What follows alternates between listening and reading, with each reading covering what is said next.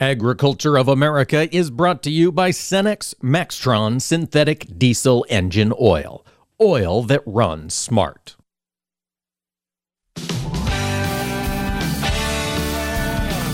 Informing America's farmers and ranchers. This is AOA, produced by the American Ag Radio Network.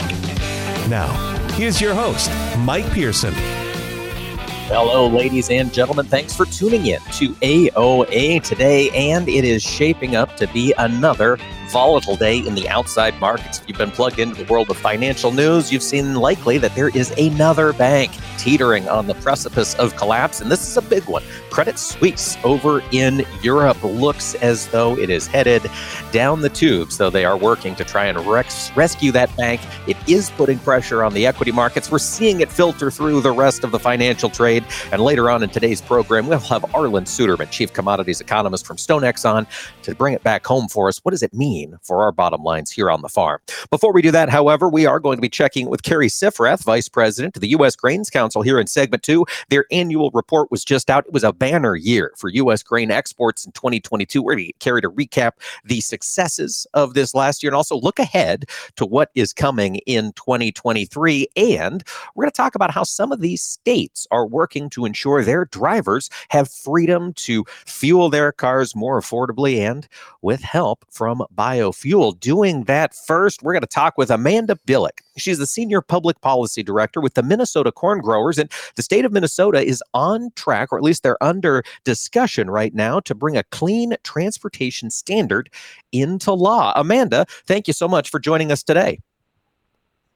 Well, thank you for having me. Let's talk about this Minnesota Clean Transportation Standard. Amanda, Minnesota is one of those eight states looking to to uh, broaden access to biofuels, but this bill might not be all that it's cracked up to be. Can you give us the details? What does this bill, as it currently stands, bring to the table?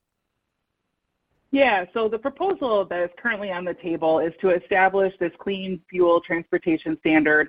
It's similar to policies that have been adopted in California, Washington and Oregon uh, referred to as a low carbon fuel standard.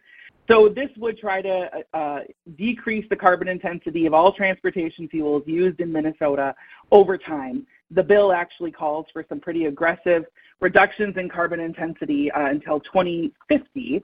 And of course, biofuels could be a source of providing those lower carbon transportation fuels, but the devil truly is in the details when it comes to a complicated and multifaceted program such as this. Well, that's so true. And when we think about Minnesota's participation in the biofuel space, they're clearly a leader in that industry. And Amanda, I understand last year, drivers in Minnesota did get access to E15 like they did around the rest of the country, and they responded well in your state, didn't they? They did. We're very proud of the work that Minnesota has been doing and the role that the corn growers have been playing in helping to advance higher blends of ethanol. Last year, uh, Minnesota surpassed over 100 million gallons of E15 sales. Uh, we have the highest uh, ethanol blend rate in the country at nearly 12.7%, and that's also due to the amount of retail locations that we have that carry E85. Uh, that really helps to push up our blend rate. It certainly does. So now this clean transportation standard is in the works. And as you mentioned, Amanda, the devil is in the details. There have been claims that this current transportation standard, as written, favors electrical vehicles. Can you talk to us about how it might be doing that? Sure. So, with a clean transportation standard, the way that you sort of demonstrate compliance is through a system of credits. So, if you are an oil producer, you are generating deficits because likely you're producing fuel that uh, exceeds the uh, line for uh, higher intensity fuels.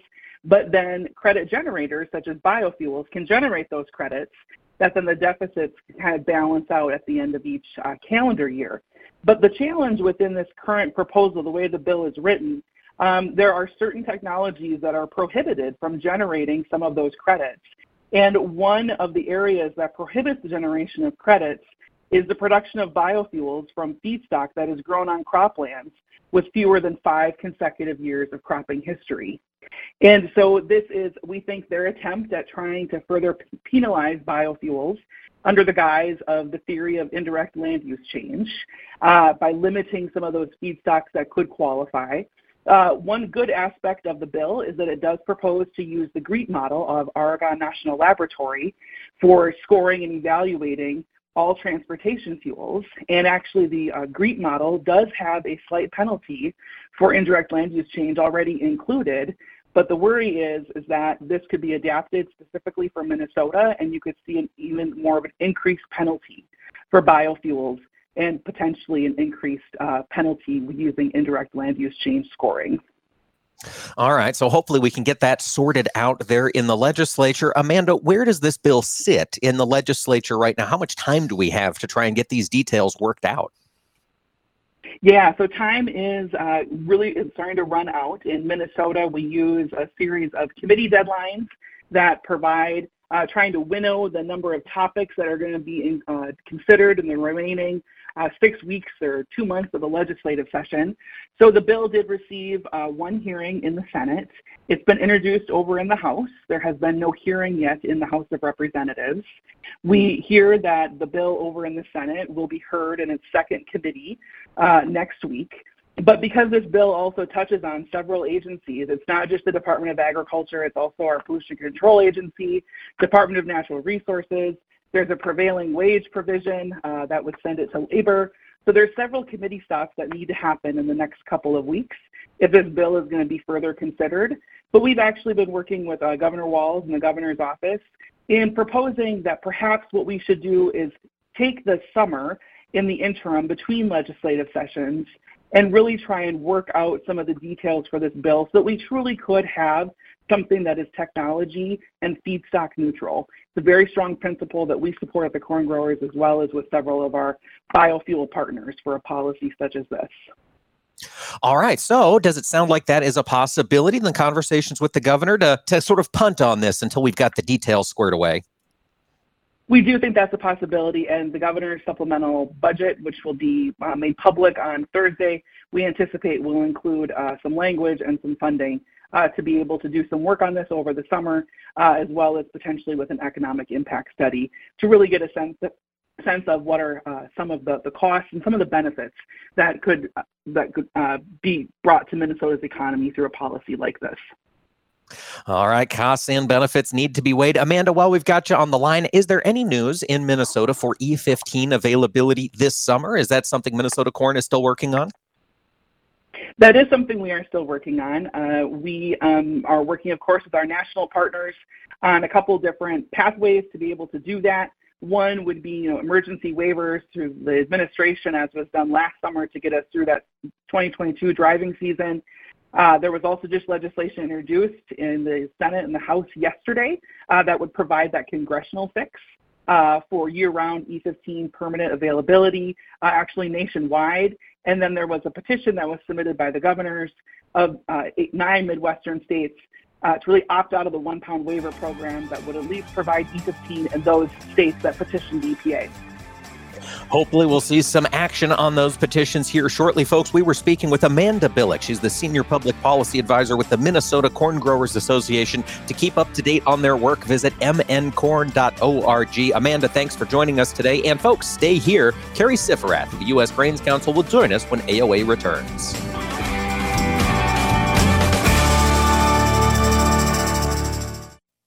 Agriculture of America is brought to you by Cenex Premium Diesel fueled by innovation, powered to perform. I think Farman picked me. I didn't pick Farman. I'm not afraid to try something new. It's my farm, my family, and our future. My channel Seedsman gets that. I get access to innovative products with personalized advice backed by data to maximize my yield potential. With Channel, I know I'll prosper for years to come. Define your future at channel.com slash future. Read and follow pesticide label directions, IRM, grain marketing, and other stewardship practices. Copyright 2022 Bayer Group, all rights reserved. Join us every Tuesday for Round the Table, brought to you by CHS, as we discuss how cooperatives support farmers and ranchers and build strong communities. Each week, we'll chat with voices from across the cooperative system. From global market access to local expertise, we'll explore how co op ownership means you own a world of opportunities. Tune in on Tuesdays or visit cooperativeownership.com to learn more. What a great organization, helping families in need like ours. It's a godsend. When an unexpected crisis strikes, Farm Rescue is here to help. Assistance is available free of charge to farm families experiencing a major injury, illness, or natural disaster. Our volunteers and equipment are ready to spring into action with planting, haying, and harvest support. If you or someone you know could use a helping hand, visit farmrescue.org today. Welcome to the 2023 Corn Sprint. Corn is in the blocks and ready to run. Biopath and PowerCoat plants with a strong start to take the lead. Fueled by Mosaic biological fertilizer complements for maximum performance and better nutrient uptake. We're seeing a strong return on fertilizer investment in this sprint.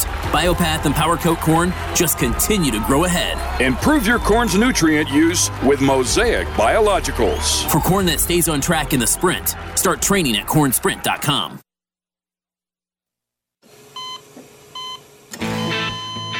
As an organ donor, your story doesn't have to end.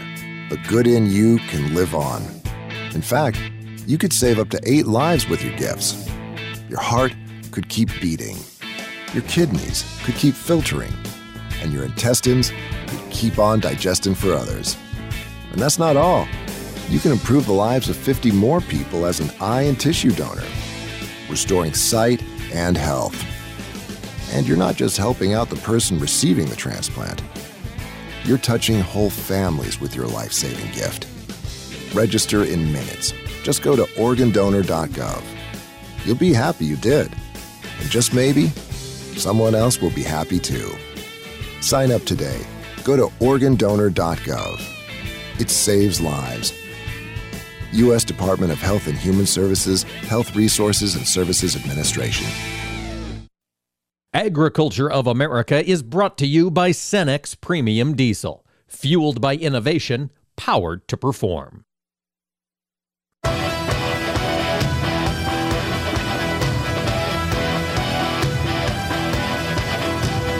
Keeping America's farmers and ranchers informed on AOA. Now back to Mike Pearson. Welcome back, ladies and gentlemen. AOA continues here today, taking a look at agriculture, not just here in the United States, but agriculture globally. And some of the folks that are most plugged into the world of agriculture around the globe are our friends at the U.S. Grains Council. They were very active at Commodity Classic last week, talking to growers, and they released their annual report for 2022, a number of successes for U.S. grain exporters in that year. Joining us now for an update on last year and the look ahead to what's coming in 2023 is U.S. Grains Council Vice President Cary Sifferath. Cary, thanks for joining us today. Oh, thank you, Mike, and good morning to you. Good morning indeed, Cary. Let's talk first about Commodity Classic. You had the team down there working with rowers. What was the uh, what were the general sense of the conversations down there in Orlando for the U.S. Grains Council? Um, well, I think, I think they had record attendance at this year's uh, Commodity Classic, and you know, gave us a great chance to meet with uh, old friends and and, and members and, and, and farmers and producers that are very active in the U.S. Grain Council, as well as you know hundreds, if not thousands, of other uh, farmers who attend that who don't really understand or know what the U.S. Grain Council does. So for us to share our story and, and talk about some of the successes we've had in 2022 um, in promoting, uh, you know, U.S. corn, barley, sorghum, and their various co-product exports around the world.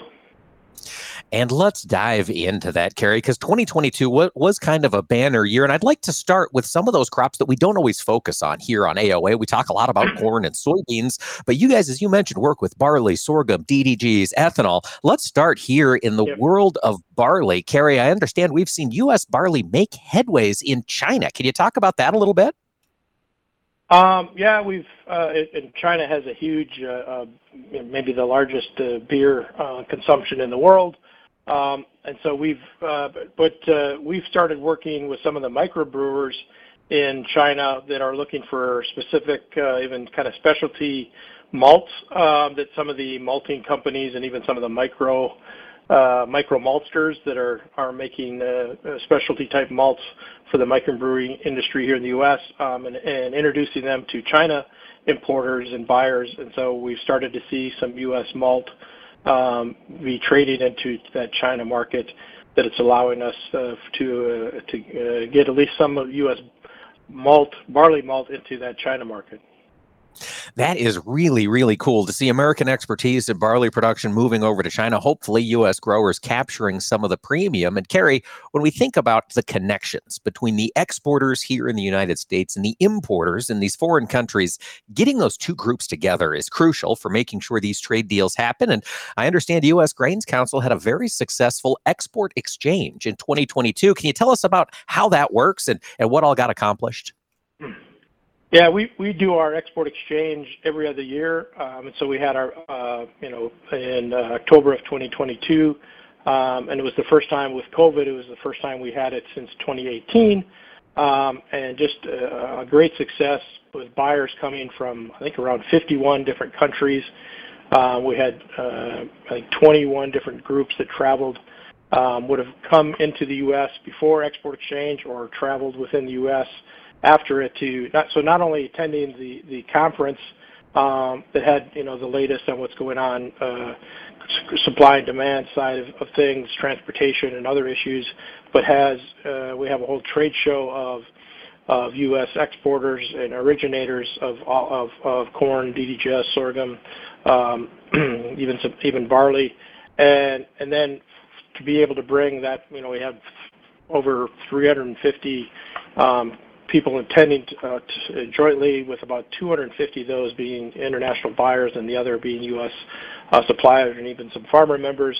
Uh, and then those groups being able to either before or after the conference actually go out into uh, the various Midwest states and, and see production happening. Uh, since it's October was October, there are a lot of chances for people to ride in the combines in our in some of our member fields, uh, and even seeing the logistics of how corn and other grains and DDGS product moves from the production site into the export uh, channels. And they were here, of course, not just for the conference, but Cary, I understand they came with checkbooks open, right? These were folks coming in looking to secure some sales of U.S. products at the exchange.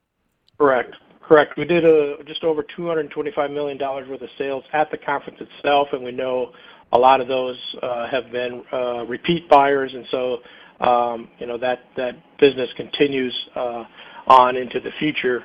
and so Not, you know, not just the $225 million of sales uh, during the conference, but uh, to continue that going forward.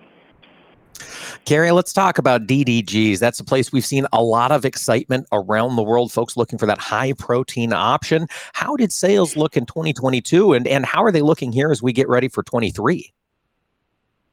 Well, it's it's I mean it's it's not brand new, but it's we're starting to see more uh, ethanol plants putting in the the needed equipment that's uh, that's bringing out these high pro um, high protein uh, DDGS, or some people are or have what we call corn fermented protein products um, that have some of the yeast added back into the higher protein levels. And so as the as the production of that continues to grow, we also see continued um, interest in those in the in the international markets. Um, a lot of interest in the aquaculture industry around the world in those products. and so Our Southeast Asia market um, is doing a lot of work into Vietnam, Thailand, Indonesia, um, which are already pretty good DDGS markets and seeing uh, increasing interest in some of these high protein or corn fermented protein products. Uh, but Even into Mexico and Ecuador and other places where we see aquaculture um, industries expanding and looking um, to uh, supplement. Uh, a lot of them are using soybean meal already and wanting to uh, put in those corn co-products as well. Um, so we're not necessarily replacing soybean meal, but adding corn protein products to that as a way of removing the fish meal and the fish oils out of those aquaculture diets. It, one, in part because they're expensive and growing in expense, and two, a lot of movement away from what's considered not sustainable um, feeding uh, aquaculture uh, with fish meal and fish oil. So uh, being able to take advantage that kind of movement around the globe and having these new corn fermented protein and high pro DDGS products fit into that niche. Yeah, that is fantastic to be able to see that. While we're on the topic here of, of DDGs, you mentioned ethanol plants continuing to grow. We've seen the focus on ethanol exports continue to climb. Cary, how was 2022 from an ethanol perspective in the uh, international trade scene? Yeah, it's uh, and it, we you know Canada continues to be our largest market and was uh, the last marketing year, and even uh, in the first uh, few months of this current marketing year continues to be our number one market. Um, working very closely with the ethanol industry there in Canada, as well as the importers and blenders there. Um, and Canada continues to look to expand uh, their ethanol use um, as we have province by province even making adjustments uh, and increasing their their uh, blend requirements. And so we really continue to see Canada not as not just as a current good customer of ethanol, but a growing future customer of U.S. ethanol. Um, and then we've done a lot of work in Japan uh, here recently. Japan, um, three and a half years, four years ago, was buying zero U.S. ethanol. Um, and Japan actually imports ETBE, where you're taking ethanol and replacing the methanol into MTBE. But their requirements said that all of that had to be coming, be made from Brazilian ethanol. And so we were shipping Brazilian ethanol to Houston to make ETBE to then go to Japan and we worked very hard hard with our, our office there on the ground in Japan, um, and originally got to US US ethanol to be at least up to 40% cap of that ETBE that was made and then shipped to Japan. Um, we continued to work and, and increase that ceiling level to a 66 market share cap. Um, and we're and Japan is in the process of working on their energy policy for the next five years, and um, having discussions with both the industry and the Japanese government. And um, we'll know here soon, probably around the 1st of April. Um, but looks like we should be able to see U.S. have 100% market share. It doesn't guarantee us that, but allows U.S. ethanol to make up 100% of the ETBE going into Japan. And so right now, Japan is about a about 120 million gallon market through ETBE on a on, a, on an annual basis. And if we're able to move to that 100%, we'll probably see Japan move up to a 200 to 210 million gallon market, which you know three three and a half years ago was zero for us. So it's a great success story to see how Grain Council work and are working with our members to open up those kind of markets like that in Japan. Absolutely. Those boots on the ground make a difference when they're out there promoting the values of American products. Folks, we have been talking with Cary Sifferath, Vice President of the U.S. Grains Council. To get the full details from their annual report, you can find it at their website, grains.org. Stay with us here on AOA. When we return, Arlan Suderman of StoneX will be joining us. We'll take a look at these volatile markets. Agriculture of America is brought to you by Cenex Premium Diesel. Fueled by innovation, powered to perform.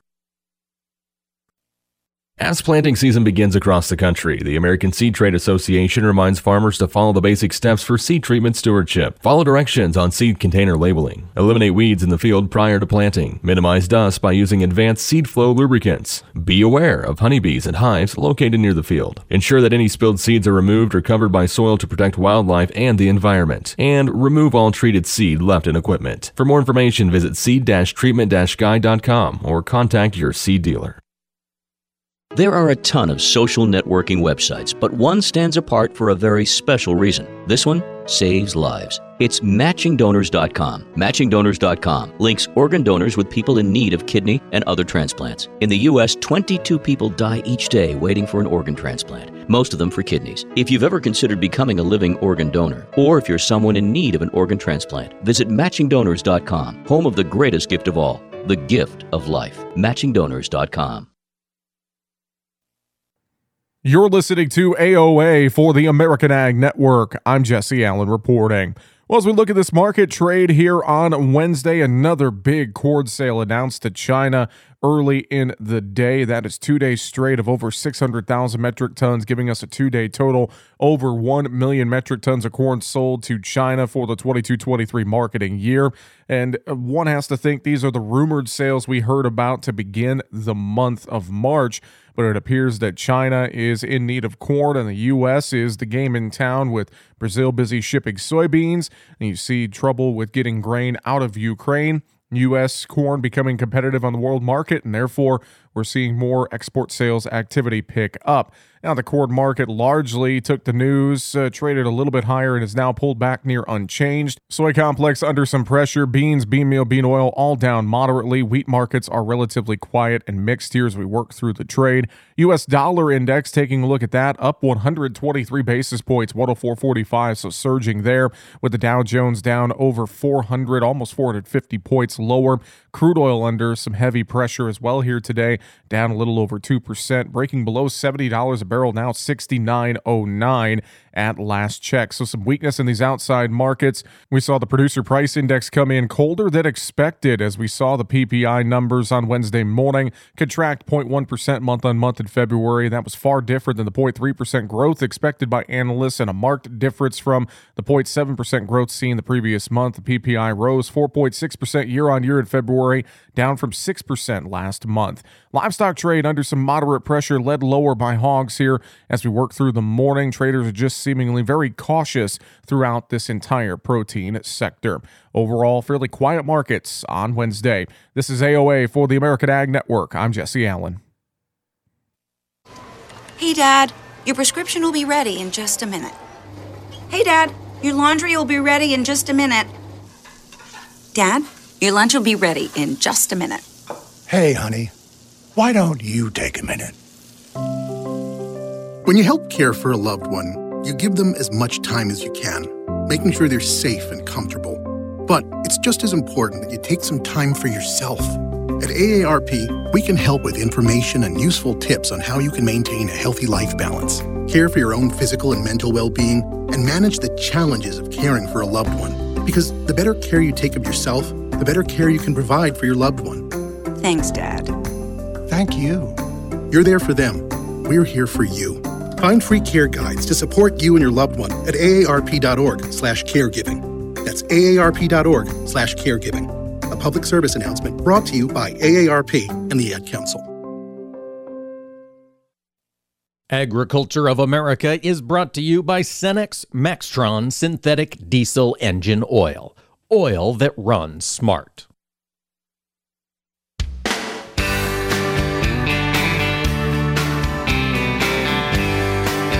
Keeping America's farmers and ranchers informed on AOA. Now back to Mike Pearson. Welcome back, ladies and gentlemen, to AOA today. You know, no matter where you look in the financial industry right now, there are folks screaming catastrophe. And frankly, from my perspective, it's tough to separate the noise from the signal here. And I'm really glad for our next segment. Joining us now is Arlan Suderman. He's the chief commodities economist with StoneX. And Arlan, thanks for joining us today. Hey, it's great to be back with you again, Mike. Uh, these are interesting times, and uh, certainly I think we need to add some perspective. Let's do that, Arlan. Help us separate the wheat from the chaff here on this banking weakness, SVB, Credit Suisse. How much do we as commodity producers need to be plugged into this issue happening in the broader markets? Well, we need to because it creates the environment through which the fund managers who are so dominant in our commodity markets interpret supply and demand fundamentals. Or, say it another way, it colors the filter through which they view the supply and demand fundamentals and can therefore impact at what price level they manage supply and demand.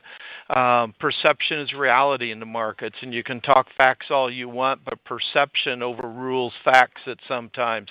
Um, Silicon Valley Bank um, went under over the weekend, uh, along with a smaller bank.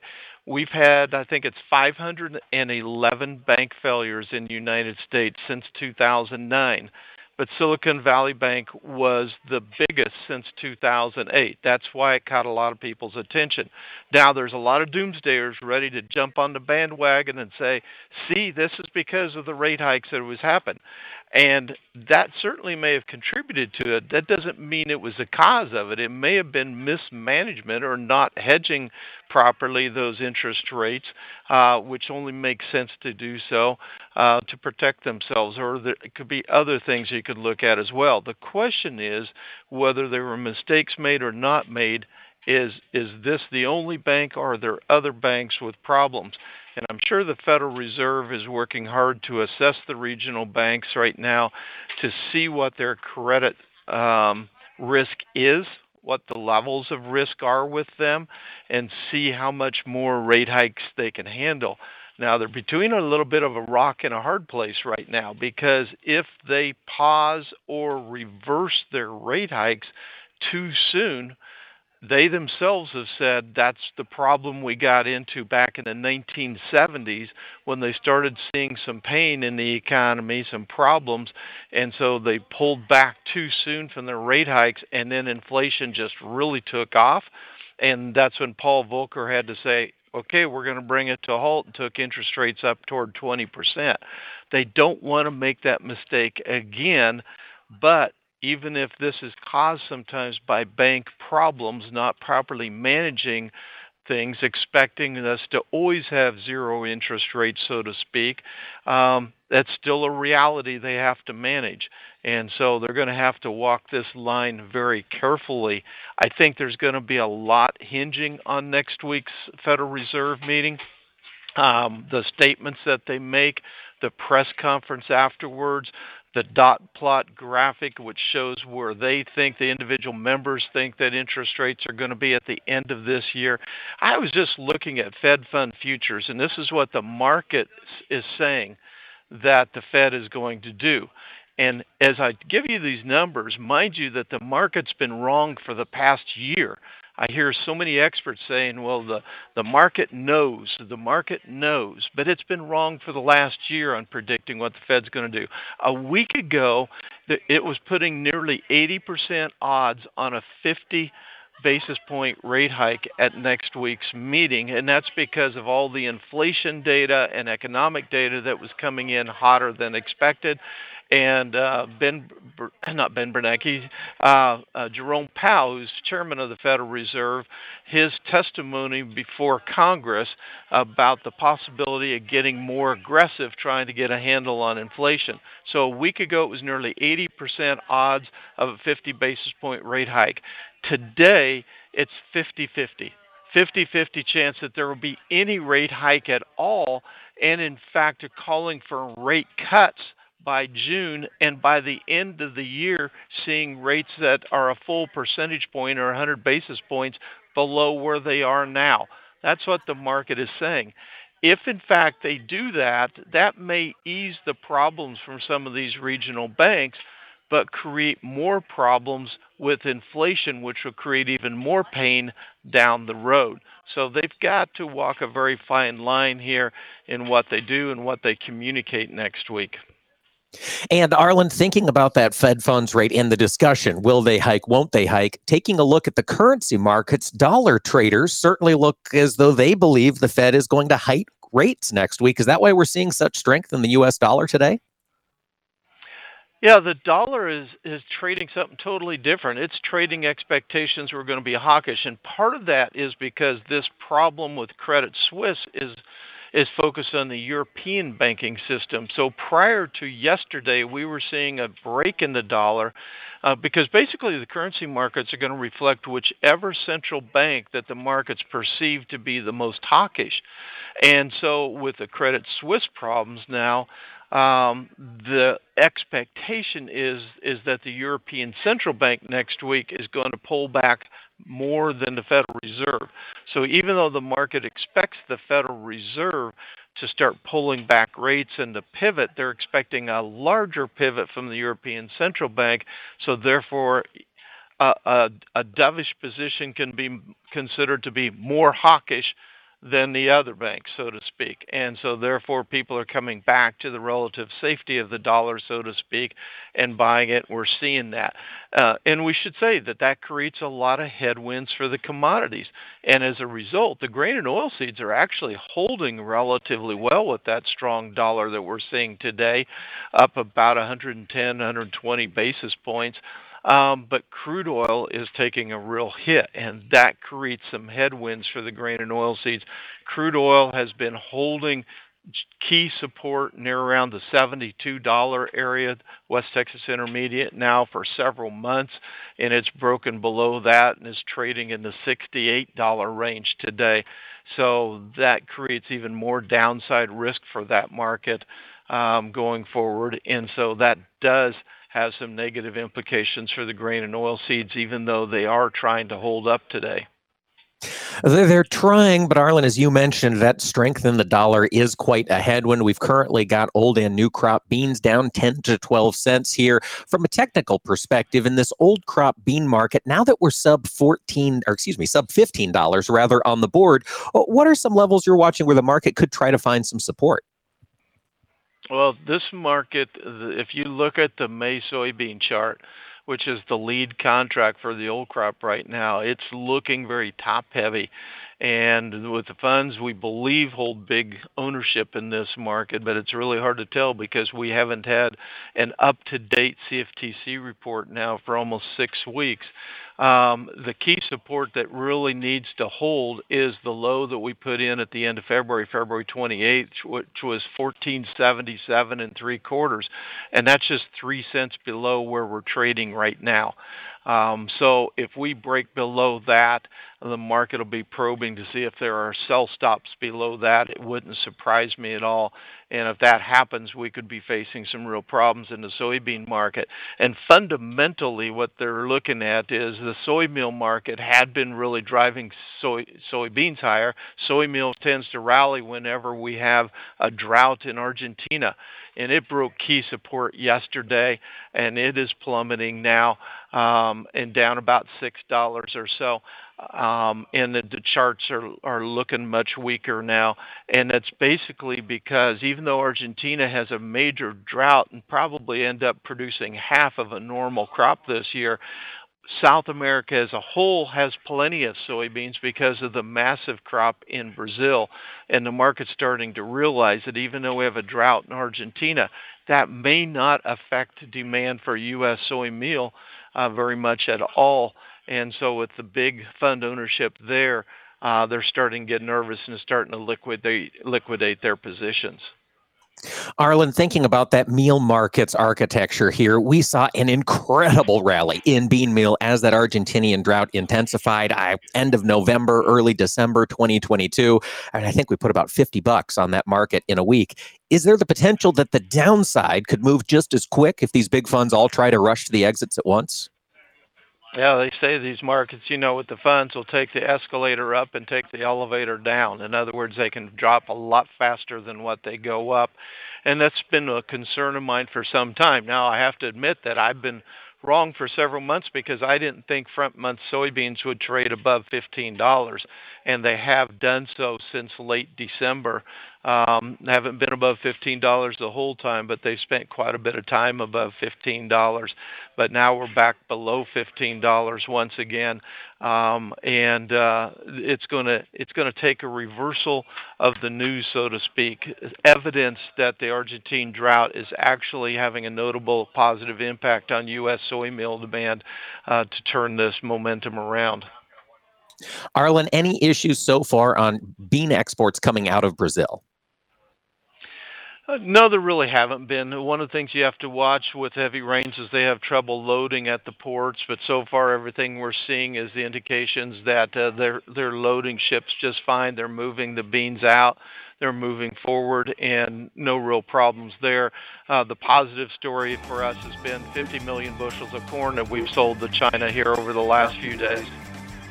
That is a piece of good news, and we are seeing some strength in the corn market. Folks, we have been talking with Arlan Suderman. He's the chief commodities economist with StoneX. And Arlan, as always, thanks for joining us today. Thank you, Mike. And folks, stick around when AOA returns. We've got more news from the world of agriculture. Stay right here.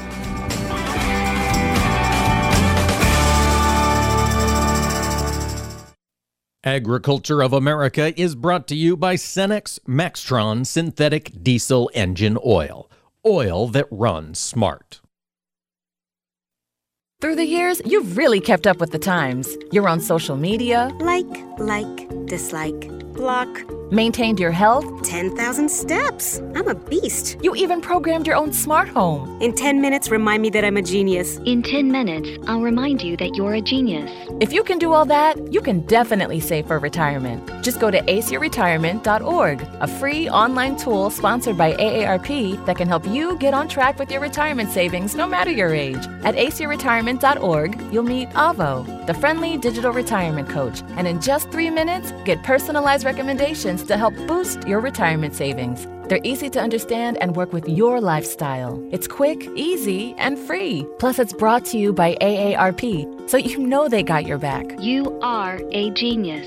Take charge of your retirement. Go to aceyourretirement.org now. That's aceyourretirement.org. A message from AARP and the Ad Council. Vision loss is not something that you feel until it happens.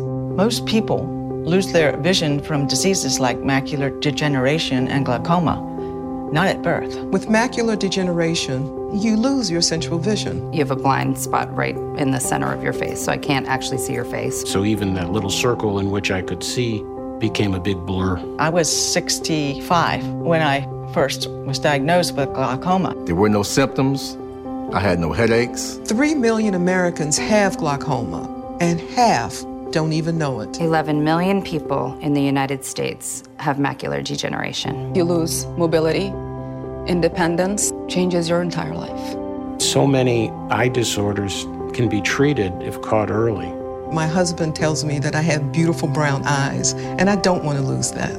Make a plan today to get your eyes checked. Visit brightfocus.org to learn more. Tune in the first Wednesday of every month to listen to the monthly grind here on AOA. It's brought to you by our friends at the National Corn Growers Association, and each month we're going to dig into one specific aspect of corn demand. What happens to this grain after it leaves your operations and enters the global supply chain?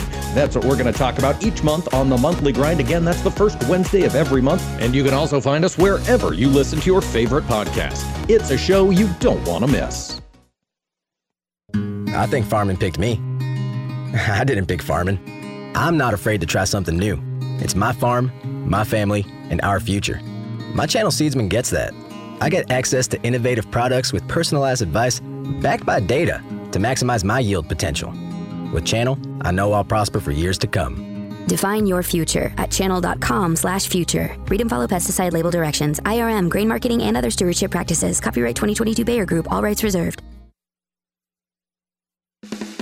Did you know that pork is the world's most consumed meat? Pork comprises over one third of all meat consumed. Pigs were domesticated over 9,000 years ago in 7000 BC, and there are more than 180 species of pigs. Why pork? Well, it's not just because everybody loves bacon. Historically speaking, pork is a very easy meat to preserve via smoking, curing, or salting. Not only could it keep well before refrigeration, but it also tastes great under various preservation tactics and adaptable to a variety of flavors, spices, and dishes across different cultures and regions.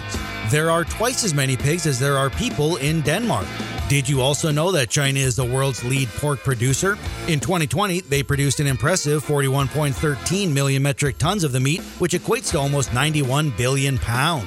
So the next time you dive into that plate of bacon, know that pork is the world's most consumed meat. These farm facts brought to you by the American Ag Network.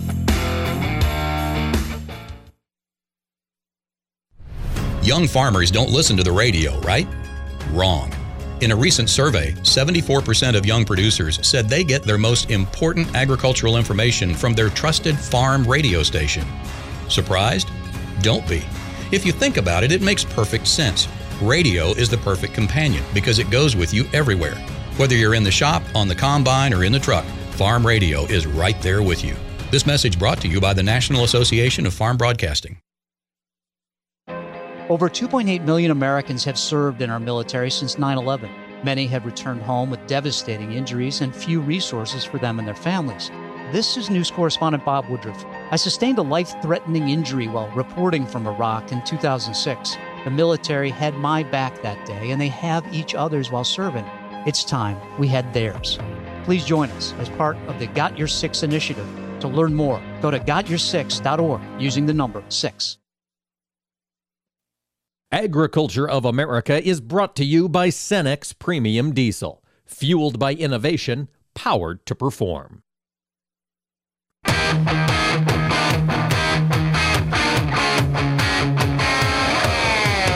Keeping America's farmers and ranchers informed on AOA. Now back to Mike Pearson.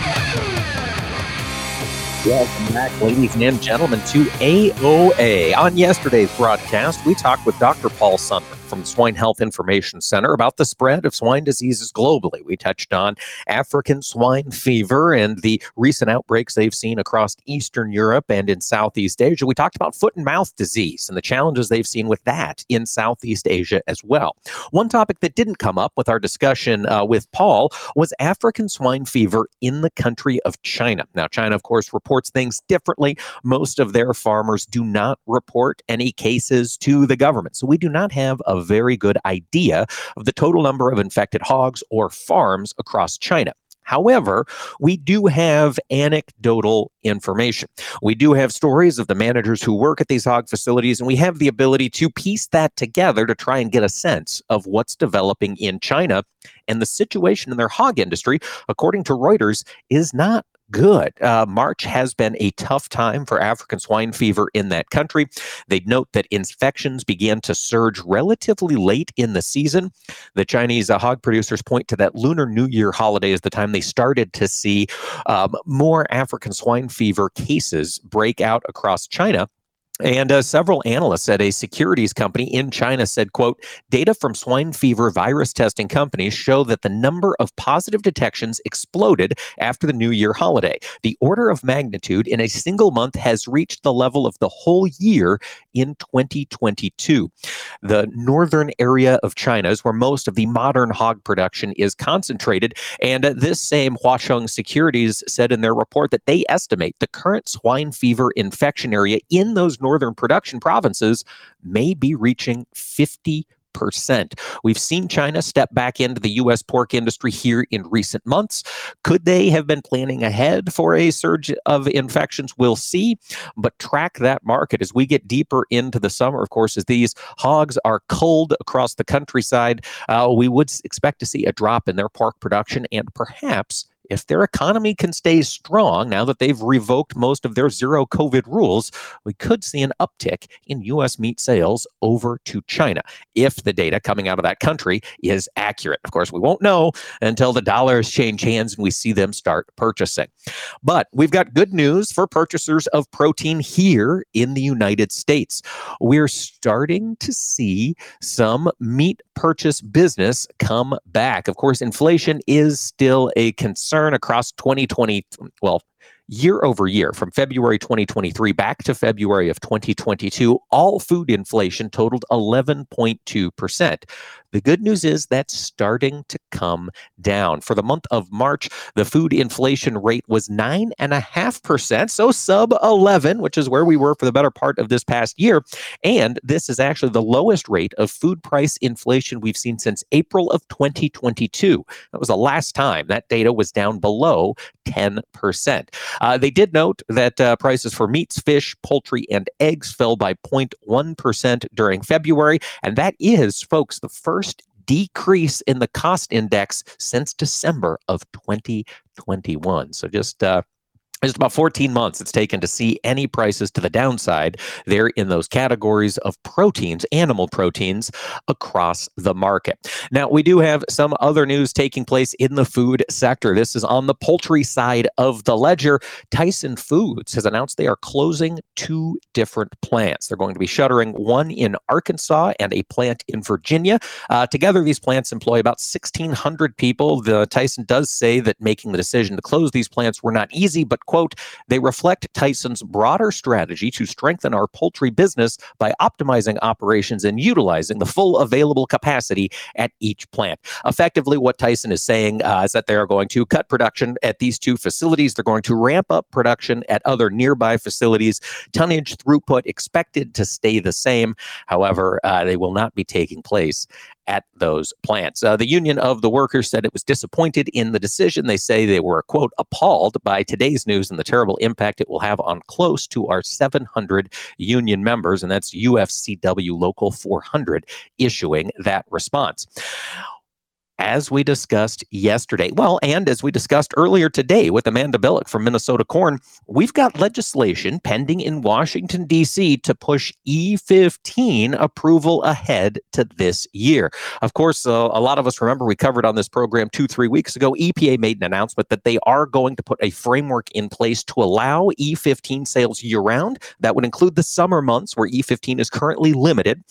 And uh, they're going to put this program into place by 2024. Now, the biofuel industry is excited to see the EPA making a move to allow year round E15, but frustrated by the fact that they are holding off again until 2024. To get around that, several senators introduced legislation yesterday that would allow E15 sales nationwide, and they're shooting to get those sales allowed for the 2023 driving season that gets started on June 1st.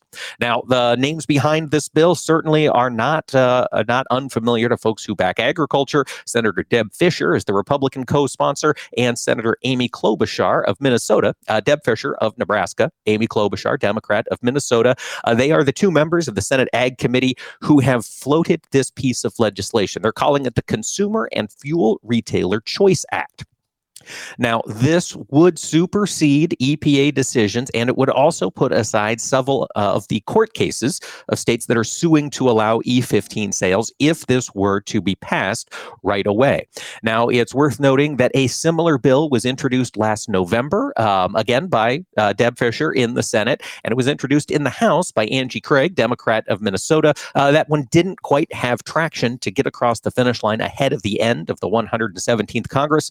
The senators are hoping that this piece of legislation here this week will have more opportunity to get things done. Now, as we look around the world of agriculture, we are going to be coming back I'm afraid, again and again to this topic of PFAS. We spoke about it just briefly yesterday. PFAS, these forever chemicals that are now being regulated by the EPA. They're going to impact agriculture. We'll cover them more here on AOA and tune in tomorrow. We'll talk ethanol in greater depth. Thanks for listening, everybody. We'll see you then.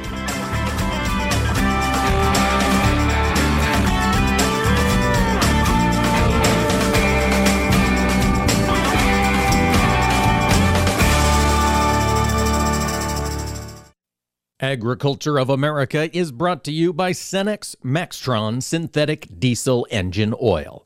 Oil that runs smart. Pride. It runs deep for those in agriculture.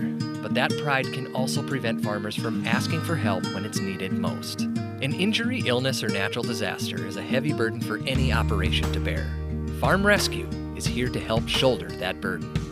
We are a nonprofit organization helping farm families in crisis with free planting, haying, and harvesting assistance. There is no pride lost when it comes to farm rescue. Learn more at farmrescue.org. Welcome to the 2023 Corn Sprint. Corn is in the blocks and ready to run. Biopath and PowerCoat plants with a strong start to take the lead. Fueled by Mosaic biological fertilizer complements for maximum performance and better nutrient uptake. We're seeing a strong return on fertilizer investment in this sprint. Biopath and PowerCoat corn just continue to grow ahead. Improve your corn's nutrient use with Mosaic biologicals. For corn that stays on track in the sprint, start training at cornsprint.com. Nothing offers an opportunity to bond and give thanks quite like breaking bread together. This is especially true as we welcome our troops back home and keep those who are still stationed overseas in our hearts. Hi, I'm Gary Sinise. Since 2011, the Gary Sinise Foundation's Serving Heroes program has shown gratitude to our nation's defenders and their families by serving up nearly 500,000 hearty classic American meals at travel hubs and military locations And now, together with our friends at Bob Evans Farms and their Our Farm Salutes program, we will help to provide even more meals nationwide, offering our defenders a taste of home and the feeling of togetherness around the table. Help us show America's gratitude through food and fellowship. Look for the Bob Evans Our Farm Salutes purple packaging at your grocery store and visit ourfarmsalutes.com to learn more. While we can never do enough to support the men and women who serve, together we can make a difference, bite by bite.